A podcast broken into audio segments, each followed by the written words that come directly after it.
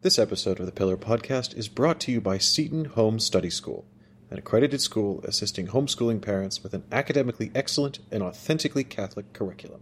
For more information, go to setonhome.org.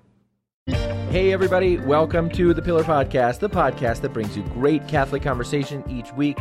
I'm your host and Pillar editor in chief, JD Flynn. I'm joined by my podcasting partner and Pillar co founder, Ed Condon, who uh, made a face just a moment ago that suggests that he thinks I am speaking too loudly. I, it's not that you were, I, you took me by surprise. You, you, you, you, you kind of came in hot like the Kool Aid man there. I, Oh, yeah. Well, Ed, as much as I would like a nice, cool glass of Kool Aid, and may well have one later on today, we have too much to talk about to be mucking about with Kool Aid and, um, you know, large glass anthropomorphic pitchers. We've got stuff to talk about, stuff to do. Um, some of which is important, some of which is just of interest, and uh, and I think it's time for us to get started. uh, okay. Okay. No, no banter this week. All right. Well, no banter this week because we just spent you and I just spent you know twenty minutes talking about what we were going to talk about, and I don't even think we're going to get through the first thing. But the first thing is uh, trivial. Um, nevertheless, um, nevertheless, in a certain sense, in in, in another sense, um, interesting. Uh, I think it can be an opportunity for some education, and generally speaking, it's my observation that you, our listeners out there in podcast land, like it when Ed and I talk about matters canonical. So, Ed, here's what we're going to talk about. Um, I don't know if you saw in the news this week that the um, first wife, so to speak, in, in a secular sense, the, the first wife of President Donald Trump, Mrs. Ivana Trump, um, passed away in her home at the age of, I believe, 73. It is uh, very sad, and we ought to pray for her, her soul. But did you see that in the news? I did not. And I'd just like to point out for the record that this was not in the 20 minutes we spent talking about what we were going to I talk told about. you we were gonna no, talk you did this. not. No, you did not. But that's fine. That's fine. So I we're told you. I said I mapped the, I said oh, I mapped, you did. remember? You did. You mapped. I didn't realize that that, that was prompted by someone having Okay, died. so yeah, so so uh, the first wife of Donald Trump, Ivana Trump, um, passed away uh, at her home this week at the age of seventy three, and um, you know, God rest her, and may she rest in peace. May perpetual light shine upon her. But some listeners have asked, um, with regard to her death, what that means about the canonical status of Donald Trump's marriage, or rather, what that means about Donald Trump's sort of status with regard to the prospect of marriage um, as it is understood by our mother, the church. And the reason for this, Ed, is because Donald Trump, as you know, is one of the more famous. Uh, well, among things that he is well known for, he had a stint. I think you probably know uh, in the White House. Um, he built some buildings in um, the uh, New York City area and a, um, a, a a crumbling casino in Atlantic City. I say that he built a crumbling casino because it really was crumbling uh, at the time that he built it. A crumbling casino in Atlantic City. Uh, he had a very popular um, reality game show on I want to say NBC entitled The Apprentice, followed by Celebrity Apprentice. Um, but he is also well known for being a serial monogamist, or attempting at least serial monogamy, for having had several um, wives. uh, I'm aware of most of those things about him. Yes. Okay.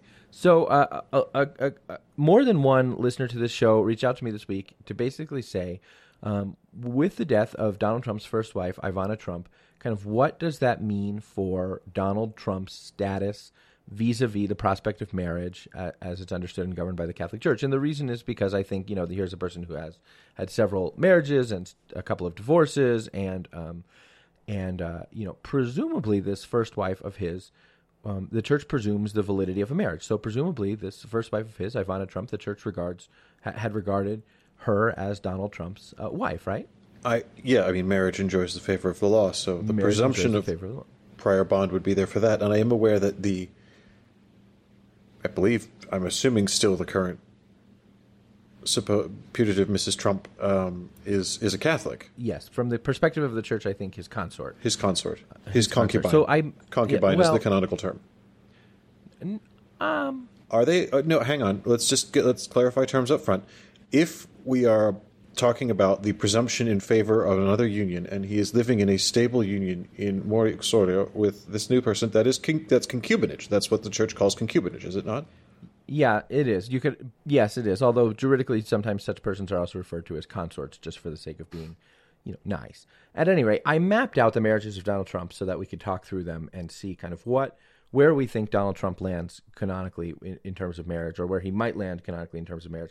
The reason we're doing this, friends, is because yeah, it's sort of interesting, but also I think that there are a few lessons to learn along the way about what the church believes and teaches and holds about marriage, wouldn't you say, Ed, and how she governs it? I absolutely. To understand the church's marriage law is to get a window into the juridical and theological mind of the church and how it how the rubber meets the road in the sacraments. Okay. In 1977, um, Donald Trump, uh, contra- a baptized non Catholic, um, contracted marriage with, I, I, don't know her maiden name, but Ivana Trump. Uh, and uh, the pair remained uh, in, uh, in a legally recognized marriage until 1991. Ivana Trump, insofar as I can tell, I presume is unbaptized um, because of because she was born, you know, in the in the Soviet era. It's possible that she was baptized, but I, for simplicity's sake, I have been presuming that she is unbaptized. Okay. Okay. Ivana Trump, married 1977, divorced 1991. Okay. Um, subsequently, Donald Trump married a um, a, uh, a a model um, named Marla Maples, married 1993, divorced 1999. Miss Maples uh, was a baptized non-Catholic. She was baptized in her um, uh, her Bapt- her family's Baptist church at the age of nine. Uh, after that union went south in 1999, uh, Mr. Trump took a little break from marriage until contracting in 2005 uh, marriage with Melania Trump. Um, Melania Trump, we know, is a baptized Catholic, but the marriage was celebrated in an Episcopalian church and not according to canonical form. So, Ivana, 1977, um, Ivana, presumably unbaptized, Trump, a baptized person, divorced 1991, no canonical form. Maples, uh, 1993, uh, marriage contracted, baptized non Catholic, baptized non Catholic, divorced 1999. Melania, 2005, baptized Catholic, no canonical form. With those facts, Ed, what would be sort of your sense of what the current canonical status of Mr. Trump might be? Um, okay, so you mentioned canonical form as it applies to the first union uh, and I would say no, no one was a, no one was bound to canonical form. I, that's what I was about to say, as you said. Yeah, two unbaptized. no, two baptized you said one one baptized non-Catholic, one we're assuming presumably unbaptized. Uh, and you mentioned person, uh, yeah. no canonical form. Saying that I was going to say that's a red herring because canonical form only apply, is merely ecclesiastical law that only applies to baptized Catholics of the. That's right. Baptized Catholics are required to be married according to canonical form, the Church's form for marriage, for validity. If a baptized Catholic wants to be validly married, uh, to anyone, to another baptized Catholic, to a baptized non Catholic, to an unbaptized person. They must observe canonical form unless they have a dispensation from it. But for baptized non Catholics or unbaptized people, that rule of the church does not apply, correct? Correct. Um, so, I, I, mean, you have presumed validity for the first union because the church always presumes the validity of the marriage. Marriage enjoys the favor of the law. So I, the church would presume the validity of the marriage between Trump and Ivana. Correct. Donald and Ivana, right? Correct and it would assume the it would presume rather the validity post divorce. It would presume the validity over and against the attempted second union to another baptized non Catholic. Although in that case, not that I think for a second Mr. Trump would have attempted such a thing, but it is possible for the church to uh, look into the possibility of a, a privilege in favor of the faith if there are some circumstances in which a Catholic is in a uh, non-sacramental union that is to, or a Christian indeed, is in a non-sacramental union that is a, a what you might call a natural law marriage to a non-baptized person. It's true that Mr. Trump, a baptized non-Catholic, could have petitioned for um, uh, for a dissolution of the first marriage in favor of the faith to go from being married to a, an unbaptized person to a baptized person. Assuming you can satisfy I, the necessary criteria that the the the faith and the practice of the faith was the was the proximate cause of uh, the naufragium of the first union, which I don't know the details, but I'm going to go out on a limb and say that the divorce of Mr. and Mrs. Trump in 92, you said, or 93? Was 91. probably not to do with Mr. Trump's practice of the Christian religion. I suspect not. I'm, I'm so, guessing that. So, uh, so barring the remote possibility that the church, uh, that Mr. Trump uh, requested for the church a, a, a privilege of the faith, mm. which has some scriptural foundations that we'll, we we'll talk about another time. I'll just say, even though I suspect we won't. Uh, the church would presume the validity of the first marriage, the marriage to Ivana, even after Mr. Trump attempted marriage with Miss Maples in 1993. Correct. Therefore, the church would presume that the marriage with Miss Maples was invalid. Correct. Then uh, they divorced in 1999, and he marries a Catholic, leaving everything else aside. He marries a Catholic without the observance of canonical form. Which so is that one is itself invalidating. leaving everything else aside, to say nothing of the other things. To say nothing of the other things, the fact that he married a baptized Catholic absent canonical form or a dispensation from it, and we know he didn't have a dispensation from canonical form because the Church doesn't dispense from canonical form for the contraction of a putatively invalid union, given that Mr. Trump was impeded by prior bond. Um, so if the church presumed the validity of the first marriage, then all along the church, if, if for some reason Mr. Trump had found himself in, a, in an ecclesiastical tribunal, all along the church would have been presuming the validity of that first marriage to Ivana Trump, correct? Correct. So it would have presumed the invalidity of Miss Map- uh, of his marriage to Miss Maples, and then the invalidity of his marriage to to uh, to um, Melania Trump is self evident. Yes. Correct. Okay. So. Um, with Ivana Trump's death, what would that mean? What would be the status of Donald Trump? Well, so it's. Uh, you're okay. I used to be really good at this.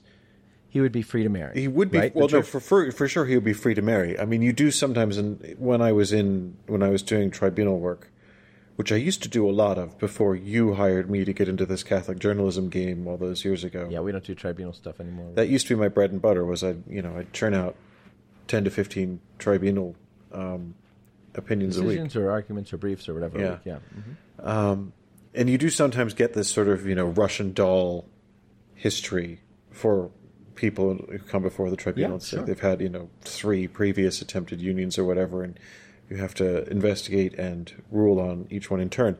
That's so kind of what we're doing here. it is kind of what we're doing here. Um, he he would be free to marry following the death of his uh, first spouse, with whom he had a presumably valid union.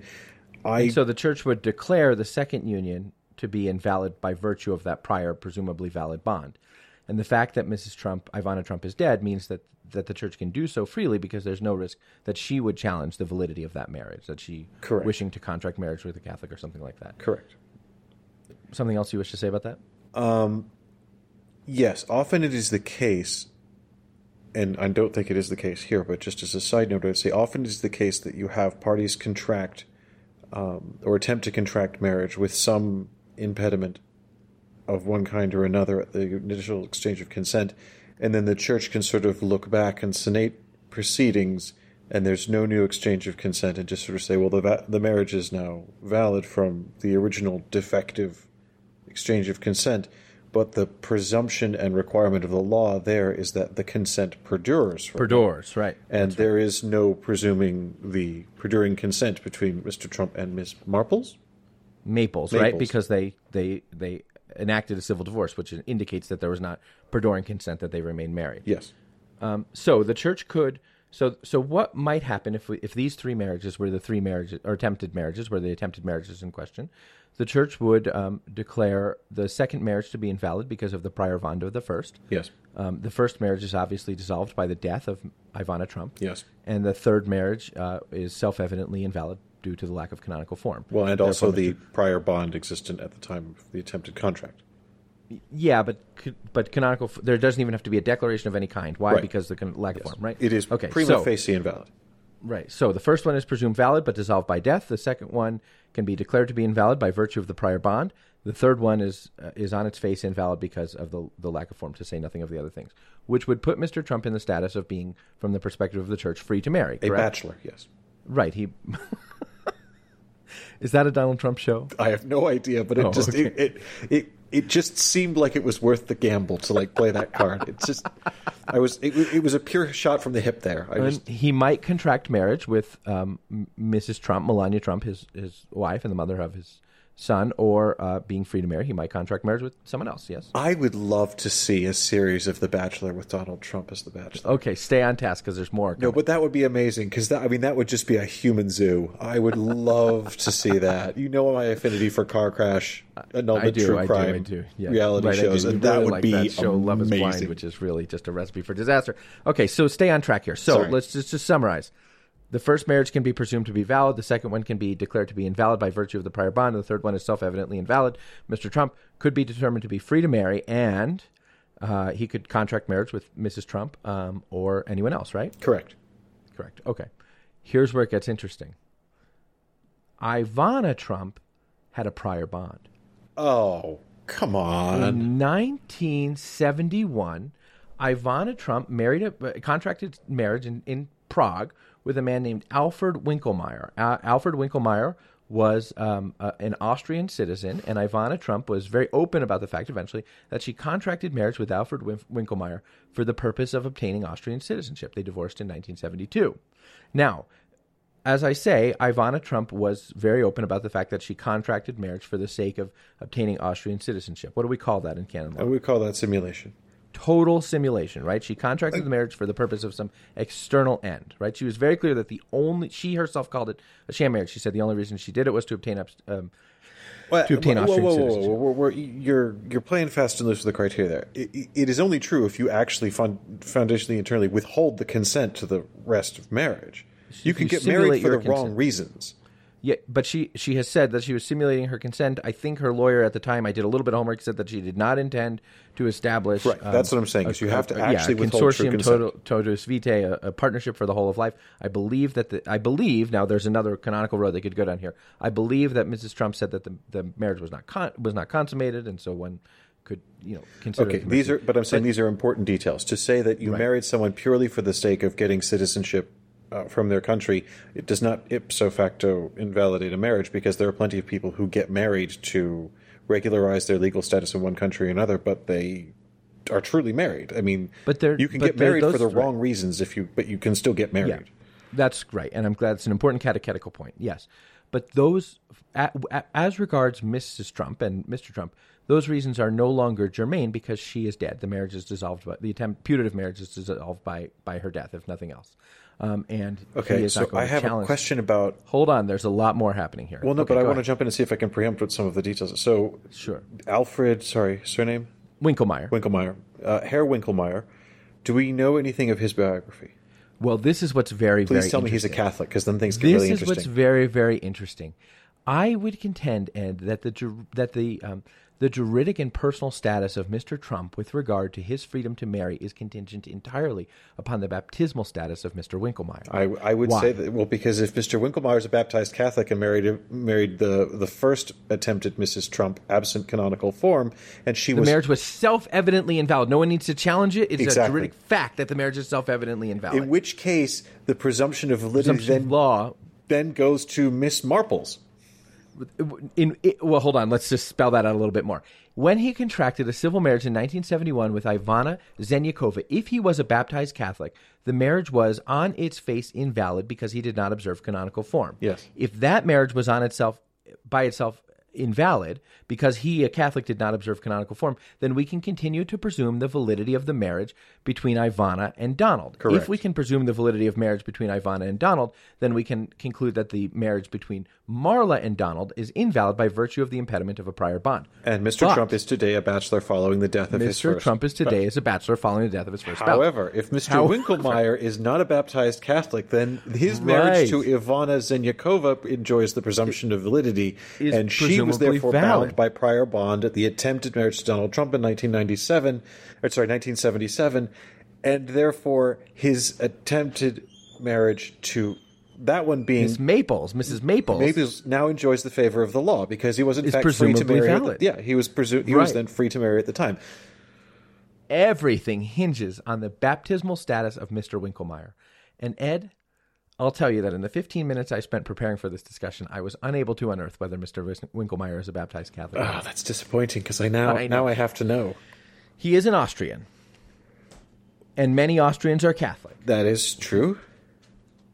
but I don't know. I tried even to do a little bit of looking up the surname. I, Winkelmeyer is the sort of surname that could sound uh, as if it were as if it were the surname of a person um, of the Jewish religion. It is the sort of surname that sometimes might be correlated with a person of the Jewish religion, but um, I find that inconclusive and not sufficient, and it also has an unusual spelling, and so I'm not sure that I would say that definitively. And I have found very, very little about other folks sharing this surname, their religious identity or otherwise, and therefore I, I find myself unable to reach a conclusion about Mr. Trump's juridic status because I don't have the baptismal records of or lack thereof of Mr. Winkelmeyer. I am I am disappointed in this because this question remaining unanswered is basically what is standing between me and my series of Donald Trump Bachelor.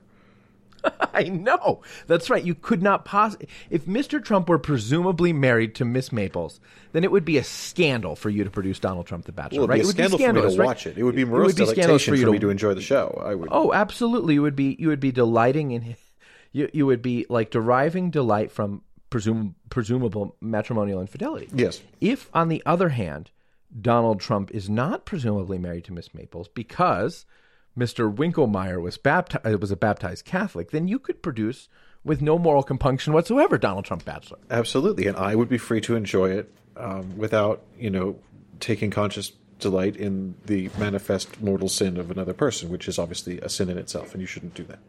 You shouldn't do that. Mr. Winkelmeyer, by the way, is still living. What would what Well, let's ask him. he's a he's a ski instructor. He, he Wait, I'm sorry. He's a living ski instructor, and he got married in not know- 1971. How old is I this dude? I do not know if he has retired from ski instructing. He must was be a ski 100. instructor. He is well, Miss Miss Trump, who also got married in 1971, was only 73. She married early. She married him when she was in her early 20s. Right? They married in their early 20s for the purpose of, of obtaining for her Austrian citizenship. Um, I, I think it may be worth trying to reach Alfred Winkelmeyer to find out whether or not he is a Baptist. I'm a little offended you haven't already done this, JD. I mean, are you a as I journalist or not? At the time that they divorced, uh, he was living in Los Angeles and she was living in Canada, and she declared a she obtained a sort of absentee divorce. He didn't he didn't respond to the summons or or or, or um, show up to the. She sued him for divorce in Canada despite their having been married in Austria?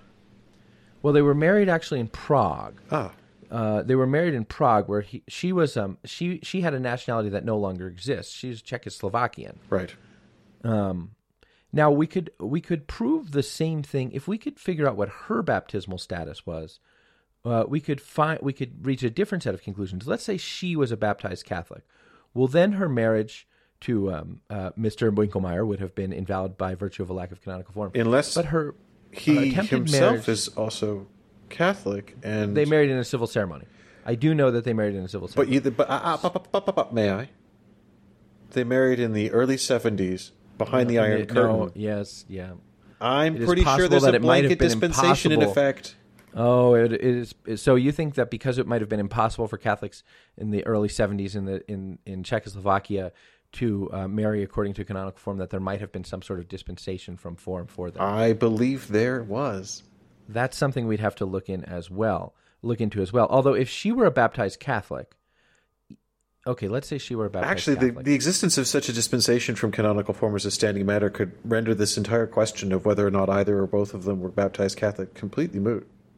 well, if she was no, here's why it's still interesting if whether or not she Oh, was baptized disparity Catholic. of cult. if she let's say they were both baptized Catholics, if she were a baptized Catholic, then regard then even if uh, her marriage to Mr. Winkelmeyer was for some reason invalid, um, her marriage to Mr. Trump would have been also invalid by virtue of the fact that they failed to observe canonical form in these United States in the late 1970s, right? So um, well beyond the prospect of any sort of dispensation, right? In the marriage here in these United States, if her marriage We to were Donald slow to Trump was bringing in invalid, canonical form in this country, as it happens, as a his- point of history. But yes, it was canonical form had been promulgated throughout the United States by the seventies. If her marriage to Donald Trump was invalid by virtue of the fact that she failed to observe canonical form, then again, Donald Trump would be presumably married to Marla Maples, and you would not be able to produce your show. So his baptismal status is relevant, but hers is as well. This is fascinating. Now, here's what's interesting about the baptismal status of Mrs. Melania Trump. Do you know anything about her baptismal status? Only that she is a Catholic. I remember reading that somewhere. Melania Trump is a Catholic. Um, she is Slovenian by uh, by um, ethnicity and possibly citizenship. Although I think she's a naturalized American citizen. I don't know if she had to um, give up her Slovenian citizenship in order to obtain American citizenship. But she is a Slovenian. She was born in 1970, and Melania Trump is a Catholic because her parents were Catholic and intended for her to be Catholic. But Melania Trump was baptized by her father in secret. Oh, because in Slovenia in 1970, one was not free to baptize to present one's children for baptism. Well, there you go. In as much as I can tell, I read one article saying that, and you know, again, this is in as much as I can tell. But Slovenia was not a nation state in 1970, was it? Right. Where where was she living? Oh, she was living in the in the nation of, of Yugoslavia, Aha, where religious freedom was restricted. very much so. But the Vatican had a very successful diplomatic policy called Ostpolitik. It was engaging within Yugoslavia at the time, and that really bore some serious fruit. So, um, if we want to discover whether Mr. Trump is a married is, is an unmarried person, we need to um, inquire as to the baptismal status of Mr. Winkelmeyer, and in as much as we're able, into the baptismal status of the first Mrs. Trump. And also the existence or not of a blanket dispensation from canonical form for the Right. country of the then country of Czechoslovakia during the 1970s. Right. I think it may, like I'm I'm going to get 3,000 words into this next week, aren't I? I'm probably going to get on a plane tonight.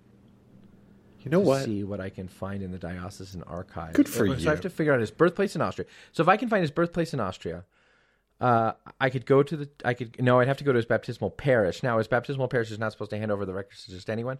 But I'm very charming. You are, and if you bring your canon lawyer badge to prove you're not a Mormon, Right. It's right. It's right. That's true. That's that's right. Well, let's see. Let's see what we can dig up here. And uh, and of course, may the first Mrs. Trump um, rest in eternal beatitude and peace. I like how you continue to refer to her as the first Mrs. Trump when there is, of course.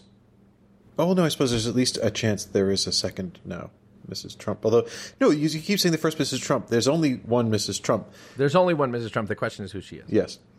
And uh, on that, we'll be right back after this word from our sponsor.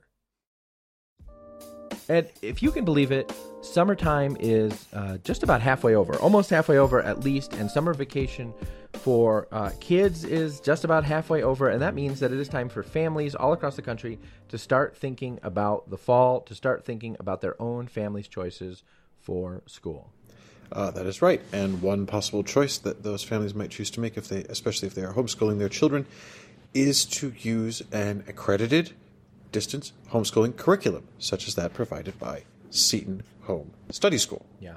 There are a lot of families who are, I hear from who say they're interested in homeschool. They think that homeschooling might be right for their family, but they feel intimidated about the curriculum, uncertain about how to implement it, uncertain about how to make the best choices, how to choose the best textbooks. Seton Home Study School aims to take those questions out of the homeschooling decision by providing all of the things that a family needs to provide a comprehensive Catholic education um, at home. That's right. It's not just a Catholic, a distance Catholic school. Seton's a publisher of its own Catholic textbooks, and some bricks and mortar Catholic schools have started to recognize the value of these textbooks for subjects other than just religion and are bringing them in there.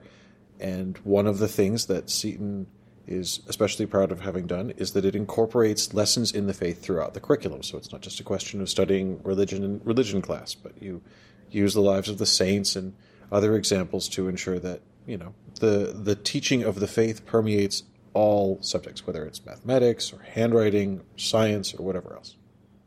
So if you wonder whether Seton Home Study School might be right for your family or for your parishioners, check it out at setonhome.org. Um, setonhome.org, the website of Seton Home Study School, an accredited school assisting homeschooling parents with an academically excellent and authentically Catholic curriculum. For more information, go to setonhome.org. And we're back, Ed, to the Pillar Podcast, the podcast that brings you great Catholic conversation each week.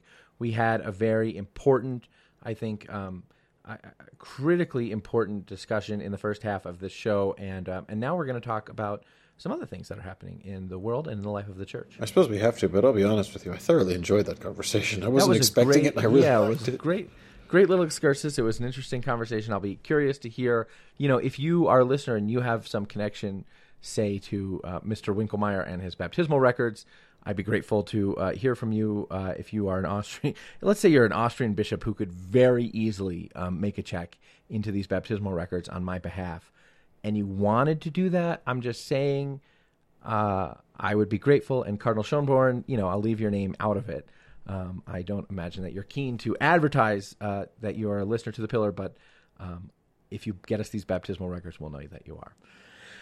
Ed, Hi.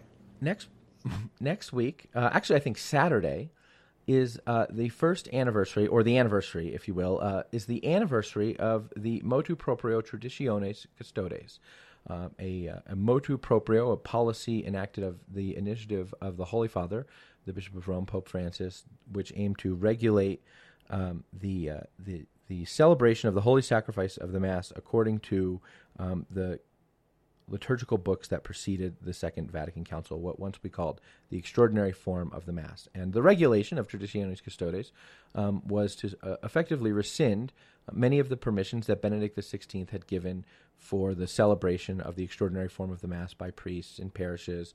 Um, ac- according to the needs of their, their their judgment of the needs of their people and according to their capacity to do so. That was a decision that Benedict made in a motu proprio called um, Summorum Pontificum. Oh, Summorum. Thank you, Summorum Pontificum, and um, and many of the decisions of Summorum Pontificum were rescinded in Traditionis Custodes, which said Well- that the extraordinary form of the Mass Sorry, I was going to say not just many of the decisions. Summorum Pontificum was uh, expressly was formally yeah was formally abrogated, right? Um, uh, and uh, and um, uh, Traditionis Custodes mandated that the the extraordinary form of the Mass, if you will, the preconciliar liturgical books, um, could be used to offer the holy sacrifice of the Mass only with permission of the diocesan bishop, not in parish churches. That newly ordained priests could not offer the holy sacrifice of the Mass without permission of their bishop, and then uh, eventually there was an extension to say permission of the Holy See, and um, and uh, that uh, no new sort of groups uh, who had interest in the extraordinary form of the Mass could um, could receive um, permission to have it offered on their on their behalf. So that was that came out a year ago. We were in Rome actually. We were in Rome for something else. We'll talk about that next week. But we were in Rome for uh, other business, and um, uh, and this document came out where we were sitting at uh, at the at, on the on the porch of uh, my favorite hotel, which is where we like to stay in Rome. Traditionis Custodes came out, and we we worked on it. But what's happened, Edward, uh, since? Uh, well, what's happened since then is you we had an initial sort of flush of dioceses saying that they would be looking at how to implement this in the life of uh, their local churches.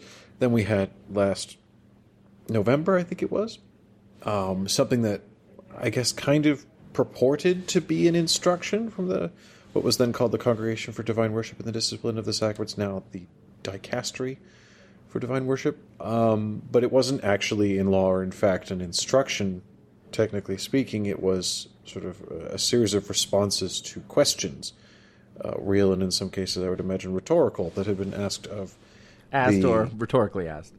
Yes, or rhetorically asked of or by the congregation about the implementation of Traditionis Custodes, which they sought to answer in a way that um, left very little room for doubt about how the dicastery wanted to see Traditionis Custodes brought in. Um, it, I mean, it was signed by the congregation's prefect, Archbishop Arthur Roach. Um, it does not enjoy the sort of papal imprimatur of, you know, full Petrine authority. This is not a papal act, um, but it is meant to give a sense of what the congregation expects. And what Now- did that text say the congregation expects it? Uh, it, it said the congregation expects basically for the bishops not to allow the celebration of the extraordinary form um, in virtually any cases, and certainly no new cases, without referring to them first. That this was the major uh, explanation of the dicastery's thinking, which was uh, what I consider to be, and I still consider to be, the the greatest, uh, most interesting, and and perhaps most um, overlooked reality of Custodes, which isn't actually liturgical, it's ecclesiological. That it it it, it represented a, a attempted radical centralization of the liturgical life of the Latin Church in saying that diocesan bishops basically didn't actually have the the fullness of um, the munus docendi and regendi, um, or in fact the, the fullness of the of the sacramental um, munus in their diocese with regards to use of the this form of the liturgy. That they needed to refer to Rome, they needed to get explicit permission. They didn't have ultimate discretion over what was done on parish property in their diocese, or the recognition of different groups, or the suitability of priests. All of these things, and um, it's been pretty quiet since then. Wouldn't Yeah. you say? It has been. There has not been, you know, a year ago when we talked about this, you know, um, the discussion was how will bishops implement it?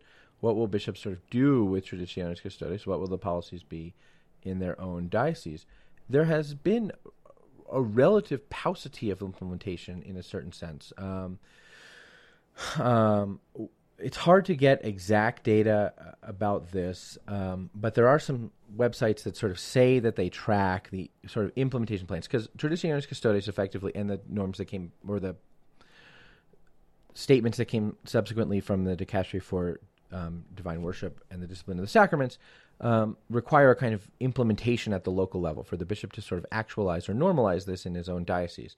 So um, it's hard to get exact numbers about how many dioceses have done so, but there are some websites that sort of record dioceses that have published or promulgated sort of implementation plans. And um, 93 out of the 176 U.S. dioceses developed, uh, sort of introduced sort of a policy. So that's like a little more than half. Um, the UK, in the UK, I think 28 um, dioceses have uh, have policies, or at least have track policies. How many dioceses are in the UK? Do you know off the top of your head? Uh, what do you mean by the UK? Do you mean the do you mean the Bishops' Conference of Wales or the Bishops' Conference of Scotland, or are you folding Ireland in there as well? I think I think we mean Scotland and England, England and Wales. Right, but I was asking that question to try and bamboozle you to cover for the fact that I have I'm no idea of the track. answer. Oh, okay, fair enough. So, 28 dioceses in the UK have developed implementation plans. 16 in France, 15 in in, in Brazil, 13 in Poland. Um, so it, there's a way in which one could say, okay, well, that's like 10% altogether. That's like 10% or less than 10% of the world's dioceses that have publicly developed um, or announced some kind of implementation plan of traditionis custodes, um, you know, that there is this, you know, sort of universal policy and, and only 10% of the dioceses or fewer than that have any kind of plan. On the other hand, um, the extraordinary form of the Mass or the celebration of the extraordinary form of the Mass was not itself sort of universally distributed.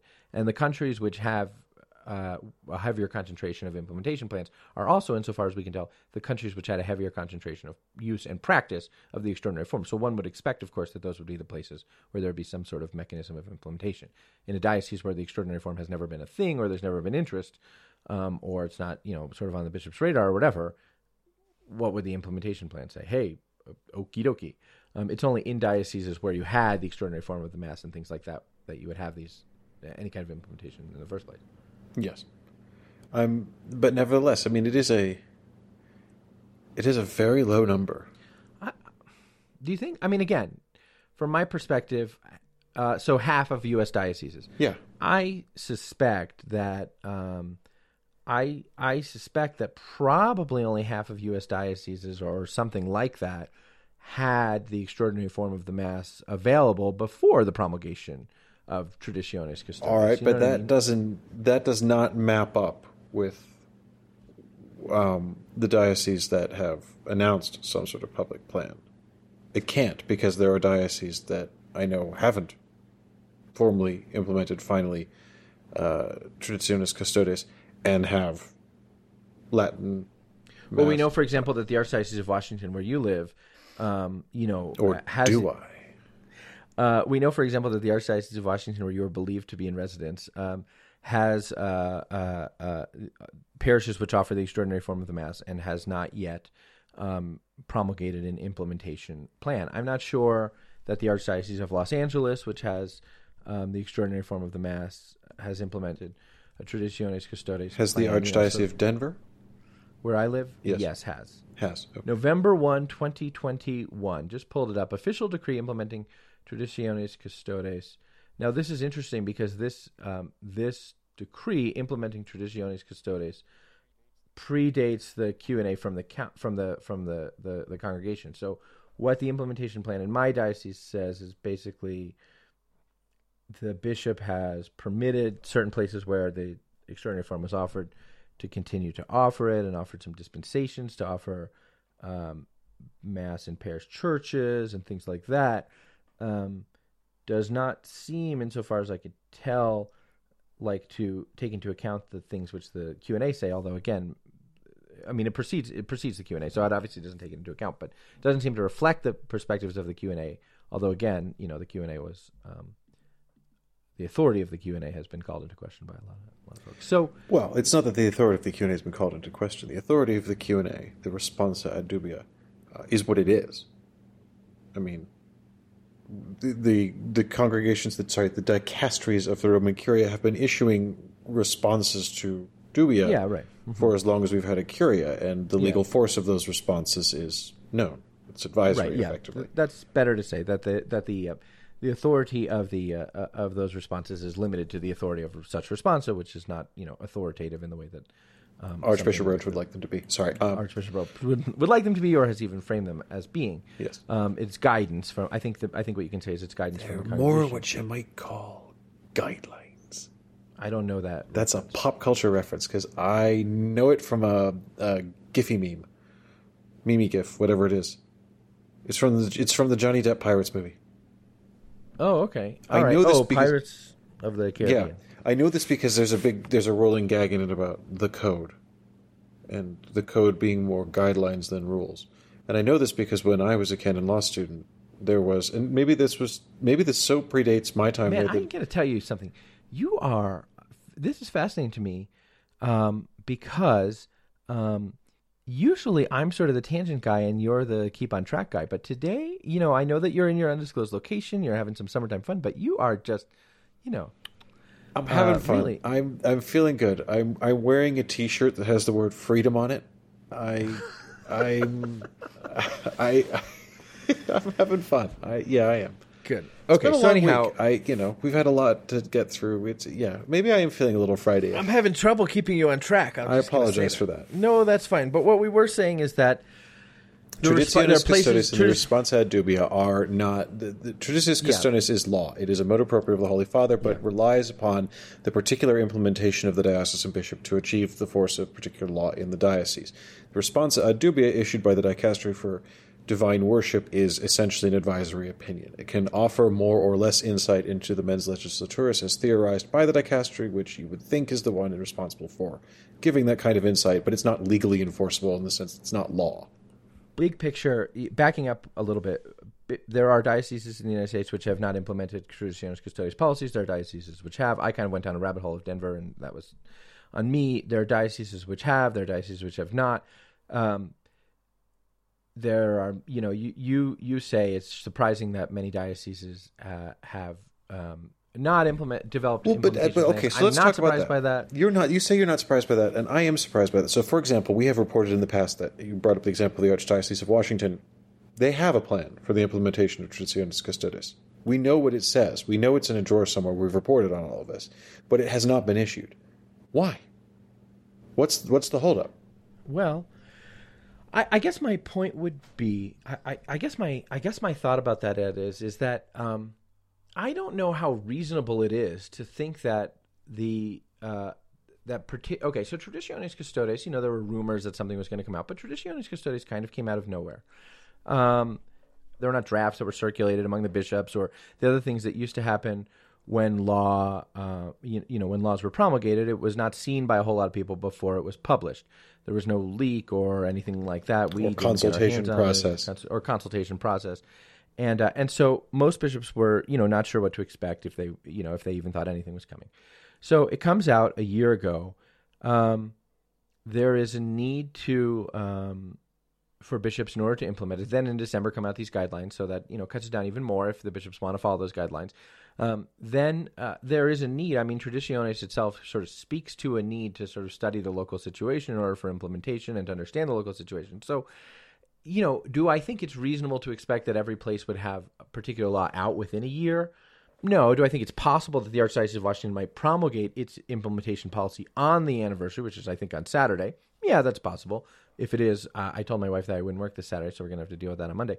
Um, but, uh, um, you know, I, I guess I don't think that taking I don't think that taking time to develop particular law in response to universal law is a bad thing. In fact, I generally think it is a good thing. Now that might now that means that there is a period of legal uncertainty, and the Archdiocese of Washington is in that period of legal uncertainty right now.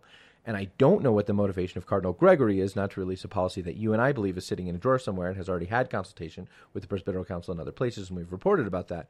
Um, I don't know why it's still sitting in a drawer, but in principle, I don't think it's a bad thing for particular law to have, you know, you know, for universal law to have a moment to breathe before its particular applications are promulgated. Well, I don't disagree with that, and it's a lovely idea in principle, and I totally support it. I would I would appreciate it if in the church we had a little bit more thoughtful reflection and consultation and development in the production of universal law these days.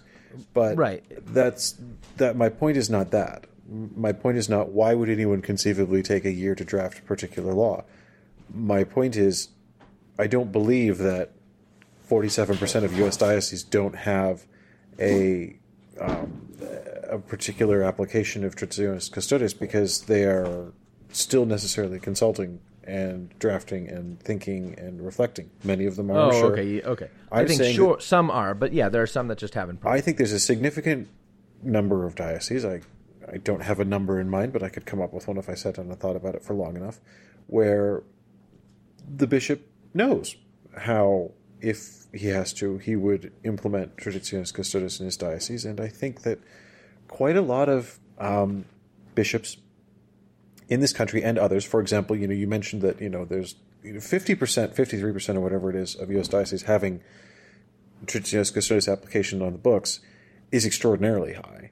And you mentioned that you know, yeah, there's this you know question of well, is there a higher instance of the um, uh, of the old style of the mass in U.S. dioceses to begin with relative to places? That's fine, but for example, I think it's like sixteen percent of French dioceses have implemented traditionis custodes, and I don't. and the extraordinary form of the mass is very popular in France, to be sure. so I think, I think a lot of people are just kind of, you know, Ignoring it, no, I wasn't going to say ignoring that. That would be wrong. You should. slow rolling it. I, I was going to say just kind of putting their hands in their pockets and you know, looking over their shoulder and just kind of like, oh. I think that's probably true. I think there are bishops in the U.S., in France, and elsewhere who are sort of saying, "Oh, But what does that see." tell us? That that's my point. Is So bishops are basically hesitant to implement a law in a way in which they know they would implement it if they were made to, and they are just kind of shuffling their feet and going, "Oh, I hope nobody notices. Maybe this will all just go Agree away." with or disagree with the law? What does it mean that dioceses, which probably have the extraordinary form of the mass, have not done seemingly anything with this? Yeah. Which is it's there's I think if you look at for example the Archdiocese of Washington, which does not have a huge number of parishes or other places or communities that celebrate the extraordinary form. It's not a huge number. Some, a few. You know, again, we've reported on the situation there. Um, but I no one would call Cardinal Gregory a trad, liturgically speaking. I don't think. Nor do I get the impression that he's especially shy of enacting the will of the Holy Father as he sees it when he wants to. But I think if you have somewhere like even the Archdiocese of Washington isn't in a hurry to get this on the books, it tells you something about, if not the nature of Traditionis Custodes itself, at least the sort of feather spitting attempts to bring it about in a particular way by Archbishop Roach's dicastery for divine worship, which is that at least is an implementation plan that's designed to pick a fight. It's designed to alienate people. It's designed to be, I'd say, punitive. That's its tone. Not just punitive against communities that have particular liturgical preferences, but punitive against diocesan bishops. I mean, it's it is an erosion of their authority and a a One thing we've said before is that it puts bishops, traditionis custodes, because it requires a localized implementation, puts bishops in the position of effectively having to be the bad guys with those members of their presbyterate who want to celebrate the extraordinary form and those members of their of their diocese. that, but at the same Catholic time, it subverts the bishop's authority. This is the thing: it makes them Right. be the heavy, and at the same time, it takes their authority away. It subverts the ecclesiology of Vatican II and says that in know, in with regard to their ability to make judgments about these Yeah. kinds of things. Now, I think it would be different if the I, I mean I it's I, I, I don't know. Would you say that it subverts the the um, ecclesiology of Vatican II if the Holy Father had simply said we don't celebrate cor- mass according to the preconciliar books? Period. I, I don't. I, I think that is a universal law. I think what you're upset about is that there is this notion that the Traditionis Custodes says bishops should regulate the liturgy in their dioceses, and that includes regulating this thing which is still permitted, but permitted only under limited circumstances, and then a kind of um, and then a kind of resting of the of the authority of bishops to kind of make the decisions about that permission from them and centralizing it in the congregation. Yeah. Is that right? Absolutely. That that that to me is the real problem. And again, this is much more explicit in in Roach's rules than in Traditionis Custodes itself, although it's present in both. Um, is this idea that the bishop does not, as the Second Vatican Council taught, have the fullness of authority to regulate all matters pertaining to divine worship in his diocese. That I, you know, if the Pope got up tomorrow and said, you know what, we're only going to have one liturgy in the Latin Church, and it's going to be this one, and everybody is going to do the red and say the black, and this is all there is. There's no deviation. There's no exceptions. It's a universal law. I, I mean, you might question the the prudence of such a thing, but I like from a legal perspective, I I don't see a necessary problem with that. Um, but what what's been done with Traditionis Custodes, I think, is ecclesiologically very problematic. It it it goes against Vatican II. It is a subversion of the authority and the apostolic role of the diocesan bishop, which the Second Vatican Council was all about recovering. See, I, I, I, I definitely hear that. I, I think, I think it has to be. I think we have to sort of lay out and more clearly identify the um, emphasis in the First Vatican Council of the primacy um, of the Roman Pontiff and the universality of the Roman Pontiff's authority of governance, with the emphasis in the Second Vatican Council and Christus Dominus and Lumen Gentium of the sort of dignity and role of the diocesan bishop. And until that happens, maybe I said this before, but until that happens, what I feel like is um, take the sort of your political position out of it and just you know like you whether you think X is a good idea or a bad idea or X is a lefty idea or a righty idea and just look at the sort of swing until that happens. I, I think what we have seen in church governance over the last I, I would say probably 40 years is just a swing back and forth um, or or a push pull a sort of a um, tug of war if you will between Vatican policies which emphasize the authority of the diocesan bishop and Vatican policies which centralize things in the authority of the Roman pontiff. And in some cases, you know, there were like let's take um, let's take penal law, right? In some cases, there was an effort to uh, there was an initial effort to sort of uh, localize policy to say the diocesan bishop is the lawmaker, the diocesan bishop exercises real governance, he's not a branch manager, the diocesan bishop should exercise governance over his church, and the bishop didn't do it. And then you see the Holy See saying, okay, well, if the bishop's not going to do it, then we have to do it. That that's the story of penal law over the last absolutely years, right? So, um, so in some cases you sort of have it where it didn't work. In other cases, um, like Traditionis Custodes and Summorum Pontificum, and before that the Indult, and like this liturgical thing has just been a back and forth, and and it's not it's not. I don't think it's because the bishop has done it or not done it. I think it's effectively this push pull has been undergirded by kind of you know sort of theological political questions about who's in authority and what they think about the liturgy and these kinds of things. But the real narrative is that there's no settling on how does the church resolve the question of these two poles of authority in the church the the central pole of authority of the Roman pontiff and the curia which is system and governance and then the real and legitimate um, authority um, and responsibility of the diocesan bishop who leads the particular church in which the universal church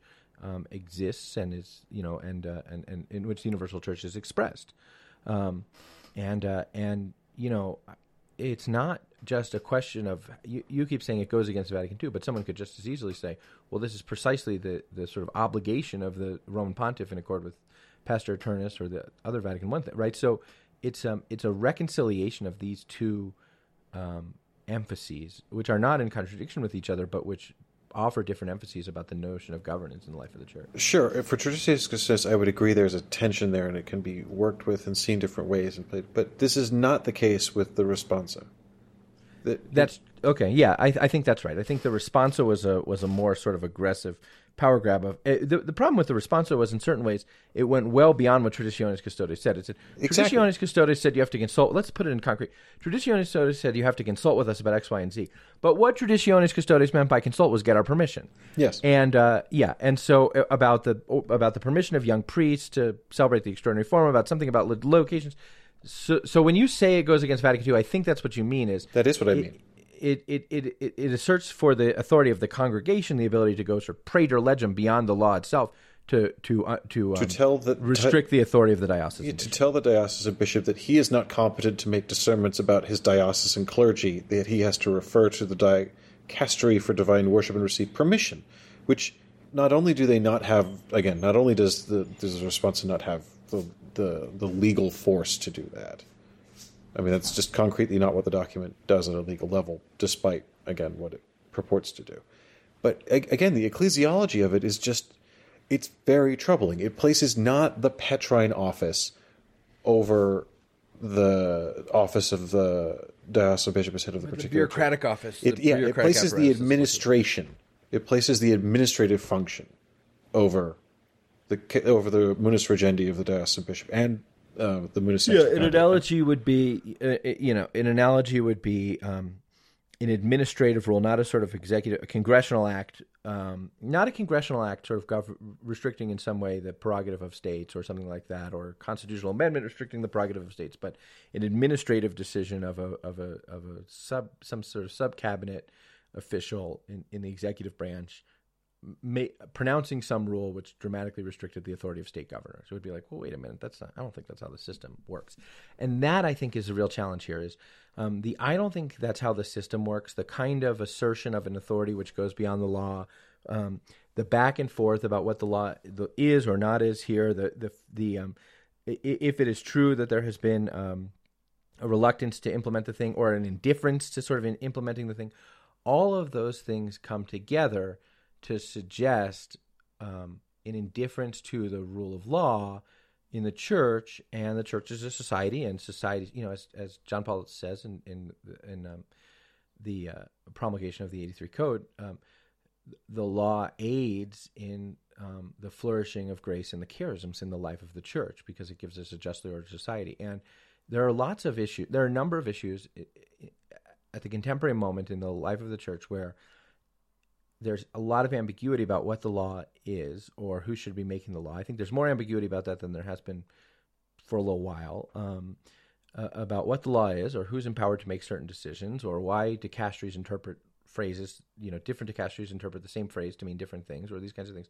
And all of that, I think, contributes to a sense for those who sort of pay attention to um, the, the, the, administration of the life of the church that there is um, a, a diminishment of the rule of law. Now, on things like um, on things like uh, you know the alienation of property, it's still pretty clear that you know you have to follow the law with regard to ordinary and extraordinary administration. Do diocesan tribunals function according to the rule of law with regard to the sacraments that you and I outlined so well in the Marla Maples game? Um, but um, but on a lot of things that pertain to sort of the the relationship of governance between bishops and uh, the Holy See, there's ambiguity about what the law is or how it's implemented. Think about Vos Estis Lex Mundi, where there you know was, were great degrees of sort of promise of how procedures would work, and now procedures don't work that way, or the implementation of, or the um, the promulgation of Come una madre amor amorevole, amorevole, amorevole. Um, uh, no, say it with an accent. Say it like you mean. No, you know they never correct my pronunciation at the. That's why I like it so much. Um, yeah, we're gonna have to bleep that out again. uh, you know, the the the introduction of a court which says it's designed a, a, Vatican court which says it's designed to address a specific thing, and then um, doesn't uh, ever get used to address that specific thing when that specific thing exists in the life of the church. On the one hand, at this moment, you have um, you have areas of the church who, where the rule of law is um, being applied concretely in ways that it has not been in quite some time. Um, and uh, by that I mean the Vatican finance trial. The Vatican finance trial is a great indication of, in, of, of intention on the part of the Holy Father to ensure that the rule of law is followed with regard to financial administration in the apparatus of the Roman Curia. So on the one hand, you have that. On the other hand, you have you know bishops like this Puerto Rican bishop saying, um, "I was removed without not only notification of why I was removed, but also without the sort of formal and procedural steps that the law says I get." Before I'm going to be removed. Like I just was, I just got sort of tossed out without any of the things which the law says I have a right to have. And so you have this unbalanced thing where in one some areas the law is being applied rather concretely and in some areas not or delay delay delay so you know um, the implementation of traditionis custodes or the unresolved question of Brebeuf Jesuit High School in Indianapolis so places where the law is being implemented well places where the law is seemingly just sort of um, uh, ignored without clarity about why, or where there's a sort of power grab on the part of the bureaucratic apparatus of the Holy See, and then places where there seems to be a delay in the application of the law. And that all of that points, I, it's a mixed bag. I mean, I, I do think it's a mixed bag, but Traditionis fits into it. I don't know that I, I, I agree with you. Know, I, what I see is uh, the sort of unifying thread in all of this. I think is that the rule of law in the church comes down to the assertion of authority. And sometimes the authority is asserted, sometimes it's not. Sometimes there's a tussle over who gets to assert the authority and over whom. But the, un, the you know, you talk about um, the problem of the rule of law, and I would agree, but I would say that, you know, the real death of justice is the reduction of the rule of law to the simple imposition of authority and the power to impose. And that's a real problem because that's where you get, as you were just pointing out, asymmetrical examples of how bishops are treated with regard to the provision of the law or not treated with regard with any regard to the law. It's how you get asymmetry in you know, you mentioned the Vatican financial trial, sure. But, you know, again, you can we've got 10 people on trial facing a 500 page indictment file. But I can think off the top of my head of like three or four glaring instances, and I would say uh, what what, an, what a U.S. diocesan reviewer would call a credible and substantiated accusation, which hasn't been charged with regard to uh, maladministration uh, of financial effects in the Holy See, clearly appearing to clearly contradict the the laws passed by Pope Francis that you know we have this asymmetry of application of the law, and that all comes back to well, what is the law for? Do we understand the law as a fundamental good of justice, and like you said, the the skeleton of a coherent society, or do we just understand the exercise of authority and its capricious exercise on occasion, or at least its apparently arbitrary exercise?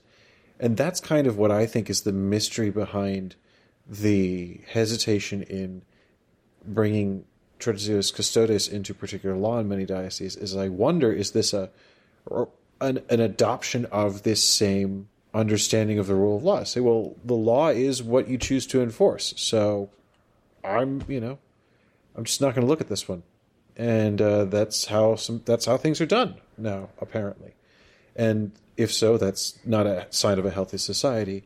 Um, and I mean, in other cases, perhaps it's something else. Perhaps it's you know sensitivity to well, maybe this might change. Maybe this is an open question. Maybe we do want to do more consultation. I'm not suggesting it's all one thing anywhere, but I do think you're right that this points to an unhealthy legal culture which we've developed in the church, which is unusual because we've had way more legislation in the last ten years than we have in the previous twenty.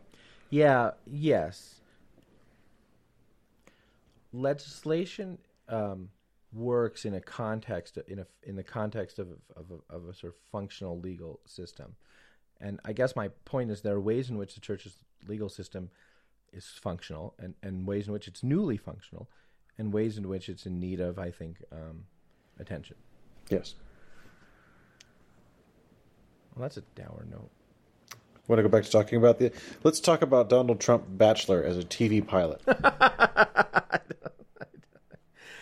Oh man, ah no. You know what? Just um, how's uh? Tell me something, Ed. Tell me something great, man. I don't want to end on that note. Uh, the child learned to crawl. That's great. It, I mean, it, it, it, as sort of a, a road, a, a, um, a, marker on the road of human development. Yes, it is great. Uh, great. It's complicated my daily life no end. Yeah, I'm sure.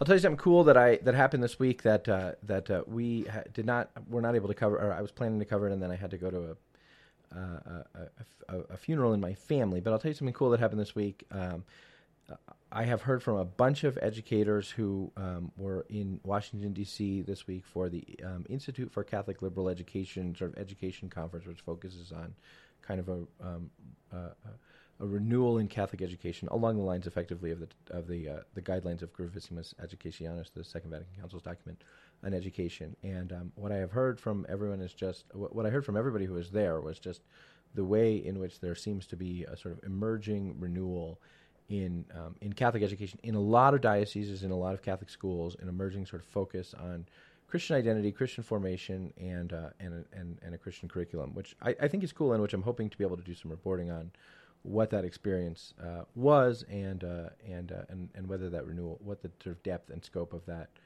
reported renewal um, actually is. So that was something cool that I was just hearing about. That I think we'll hopefully have some reporting on coming up soon. That is that is good and cool, as you say. With that said, if uh, uh, if um, if homeschooling seems like it might be the thing that is right for your family, this episode of the Pillar Podcast was brought to you by Seton Home Study School. Check out Seton Home Study School, an accredited Catholic school with um, uh, probably the largest in the country, with uh, thousands of registered students and emphasis on Catholic holistic education. Check out the website setonhome.org to decide whether Seton Home Study School might be right for your family. The Pillar Podcast is a production of Pillar Media and JD Production. I'm your host and Pillar Editor in Chief, JD Flynn, joined by my podcasting partner and the executive producer of Donald Trump Bachelor, Ed Condon. Our executive producer is Kate Oliver. Can't remember if I said that. We'll be back next week.